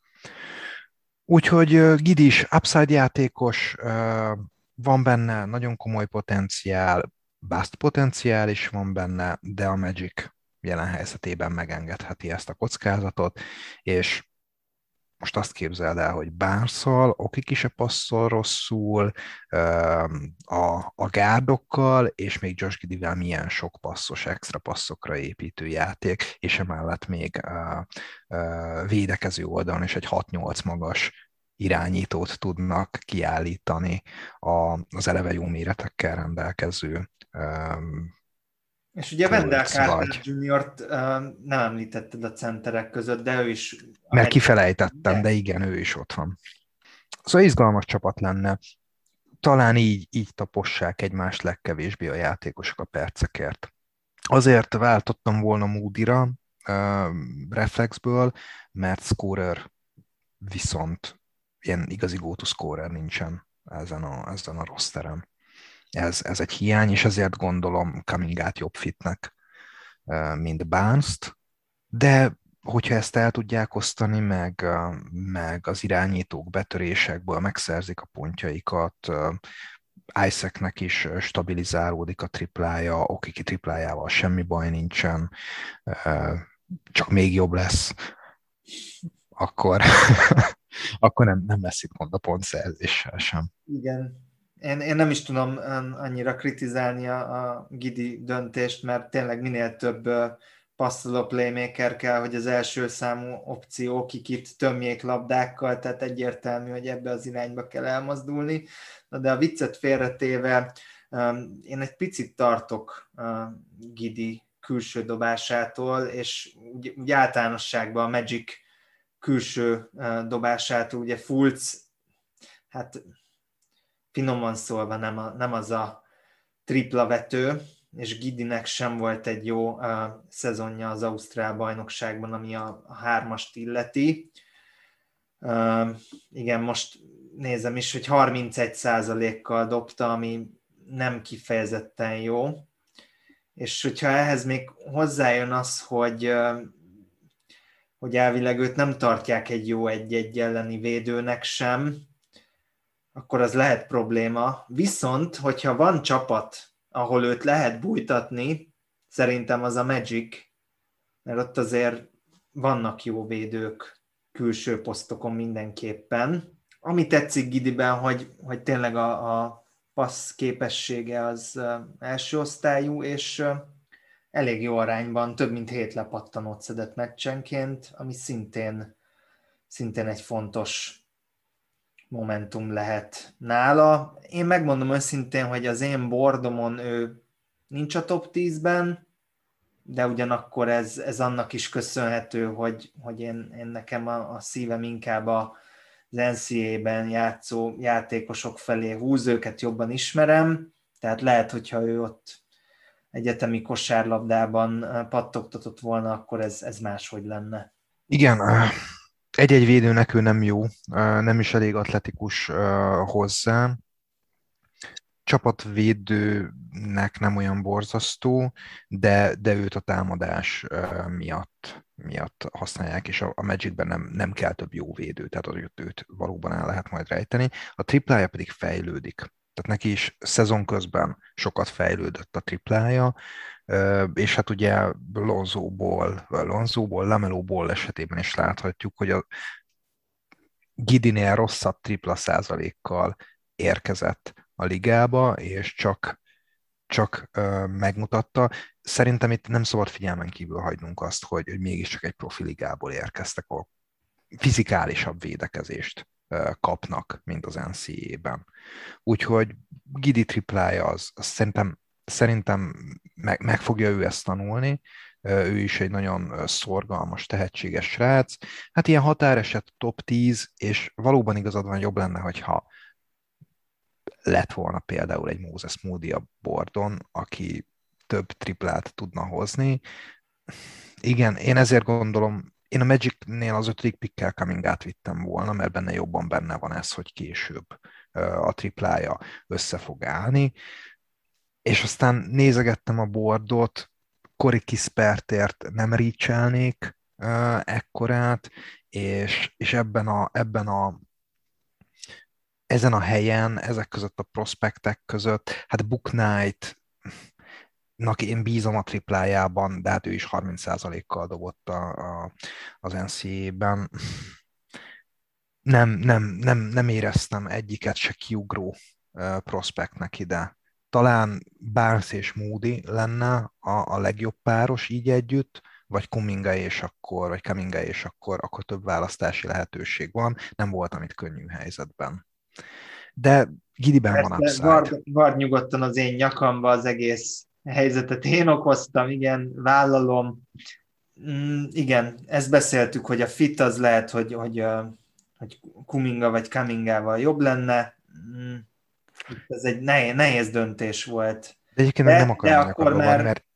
akkor már erre kellett indulni, igen. Főleg úgy, hogy nem lehet cserélgetni, mert amúgy, hogyha tényleg a valóságban kihúznák Scotty Barnes-t, akkor, akkor utána ezzel a pikkel már lecserélnének, szerintem. És ott, ott nagyon jó, Igen. főleg, hogyha esetleg két pikket tudnának összevadászni, vagy egy ideit, egy jövő évit, akkor ott abban a range-ben tízzel lejjebb, vagy nyolccal lejjebb nagyon jó játékosokat. Így van. Igen, azt, azt én is nagyon imádnám, hogyha ott kellene húzni fitet emellé a csapat mellé, de hogy mondjam, nekem amikor Lalával beszélgettünk a draft prospektekről, akkor így a, az egyik utolsó ötletem volt, hogy ki lehet még ide jó választás, akkor jutott eszembe Gidi, és egyre jobban, tehát ahogy gondolkodtam, egyre jobban tetszett ez a, ez a Gidi Magic. Lehet, hogy egy új Mario Hezonja lesz, de hát hogy mondjam, hogyha nem bumor bestot húznak, akkor mit húzzanak? Most egy újjáépülő fiatal csapatról van szó, menjenek az upside-ra. És hogyha, hogyha bejön, az egy, az egy elképesztően izgalmas keretet eredményezne, mert, mert, mert Gidi pont, pontosan megoldja ezt a gát problémát, amit, amit felvázoltam, lehet vele small ballozni, mert, mert Isaac kiváló center lehet, Egyébként Barnes is kiváló small ball center lehet. Tehát nagyon, nagyon érdekes dinamika alakulnak ki. Ugye egy új edzővel, még nem tudjuk, hogy mit akar játszatni. Meg ott aztán Szer- tegyenek ellenük lepattanót, mert Gidi igen, is nagyon jól lepattanózó a posztjára, Cole Anthony is nagyon jól lepattanózó a posztján, úgyhogy a többiek meg evidens, hogy egy Bamba, Carter, Isaac ők, ők is jó, jó, jó pattanózók, szóval tényleg nagyon izgalmas lenne, ha így alakulna, viszont én nem tudom, egy, erre egy a millióhoz az esély, hogy ez, ez így alakuljon. Szerintem kettőből egy se lesz így. Meglátjuk. Egyébként nagyon büszke voltam magamra egy a gondolatra, de aztán, hogy néztem, Szemveszeni is a, a Gidit rakja a Magichez, vagy Igen? rakta a Magichez nyolcadik pikkel Kuminga mellé, és akkor már nem, nem éreztem annyira eredetinek így a gondolatot, de nekem, nekem tetszik ez a fit. De érte, érte is le lehet cserélni, szerintem egy pár helyet. Annak ellenére, hogy, hogy legit érvelést lehet mondani amellett, hogy ő top 10 játékos ezen a drafton. Na de menjünk a, a 9. pikre. Meglepetés lesz a, a Kingsnél. Ugye moody már nem tudják húzni. Igen, én szerintem nem, mert én, hát nem tudom, pedig úgy emlékszem, hogy láttam ezt a választást valahol, de, de most, most már nem, meg nem mondom, hogy hol, vagy hogy, hogy láttam-e. Én európai játékost fogok húzni a Kingshez, Szerintem te nem fogsz meglepődni, szerintem a fitet is szeretni fogod. A, az egyik legjobb uh, európai perimétervédő prospekt, talán ha nem a legjobb, aki, aki valaha is előkerült az NBA-be. Én, én Franz Wagnert, Mo Wagner kisöccsét a Michigan Wolverinesből húznám a, a Kingshez szerintem egy, egy elképesztően jó észjárású és adottságokkal megáldott elsősorban védekező prospekt. Két évet töltött a, a Michigannél, és mondhatjuk, hogy ő volt a, a vezére a védelemnek, egy nagyon jó védekező csapatnak. 14 pont fölött átlagolt, több mint 7 lepattanóval, több mint egy blokk, és majdnem másfél stíl.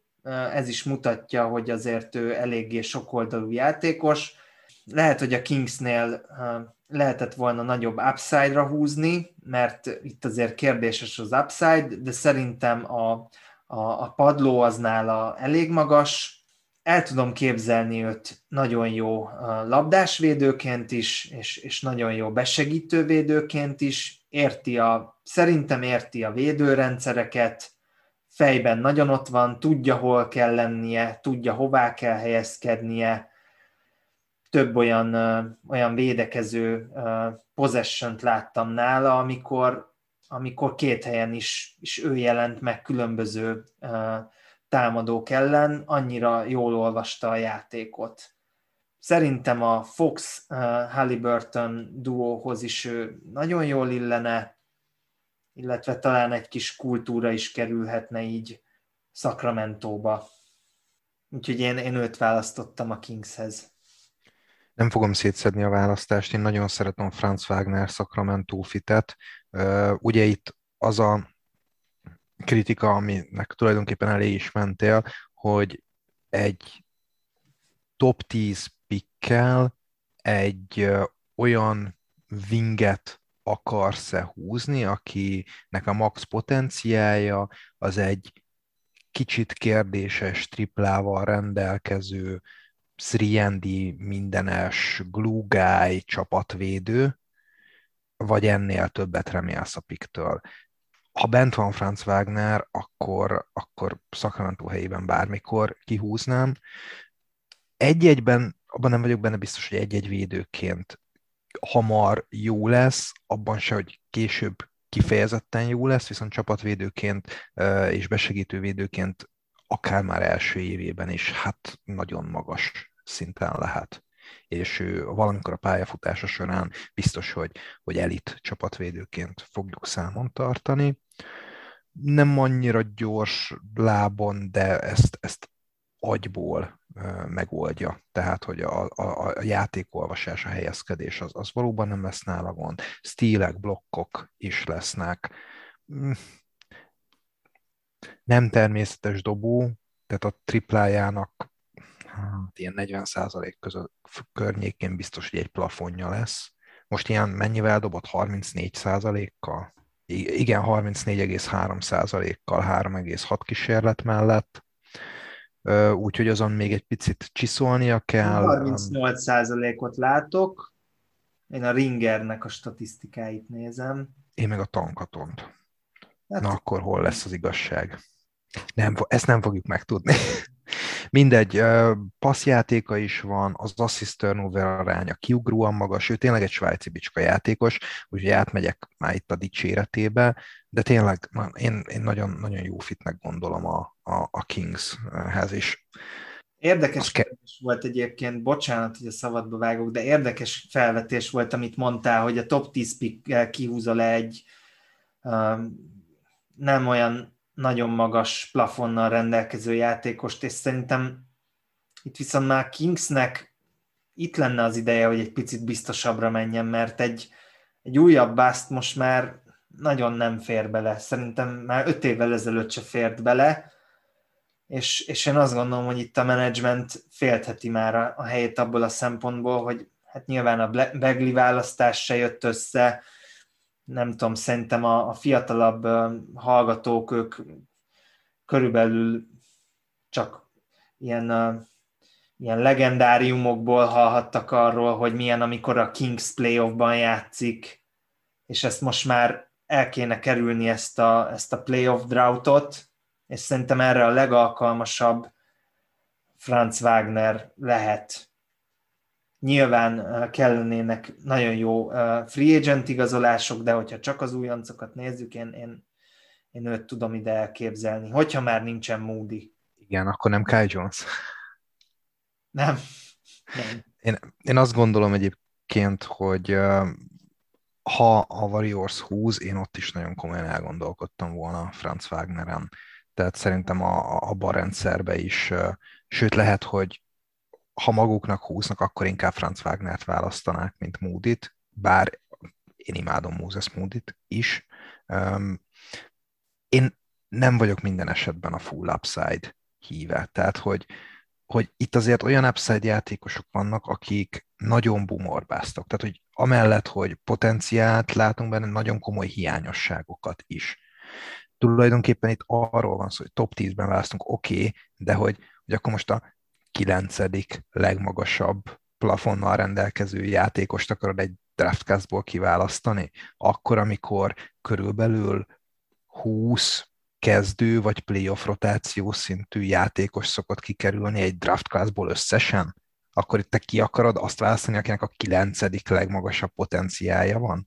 Tehát az, nem tudom, az egy átlag NBA játékos lesz, ami egy, tehát hogyha minden klassznál megnézzük, hogy, hogy a, a kilencedik legtehetségesebb játékos, akkor, akkor az, az pont a felénél van, mert mondjuk van ilyen 300 stabilan játszó játékos a ligában. Nyilván mélyebbek a keretek, de most tényleg egy 150 játékos upside-ot akarsz megcélozni?